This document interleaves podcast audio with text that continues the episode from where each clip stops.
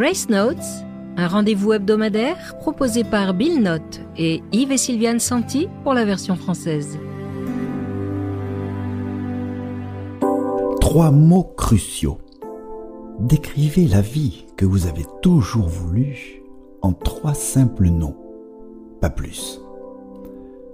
Amour, pouvoir et excitation. Richesse, opportunité et gloire. Amis, risque et excellence. Maintenant, essayez-en trois autres, tous enracinés dans un don commun. Grâce, gratitude et bienveillance. La grâce, c'est comment on est devenu ce que nous sommes aujourd'hui. Et elle nous sauve de ce que nous sommes devenus. Dieu a décidé à l'avance de nous adopter dans sa propre famille en nous amenant à lui par Jésus-Christ. C'est ce qu'il voulait faire et cela lui a fait plaisir. Nous louons donc Dieu pour la grâce glorieuse qu'il a déversée sur nous qui appartenons à son cher Fils.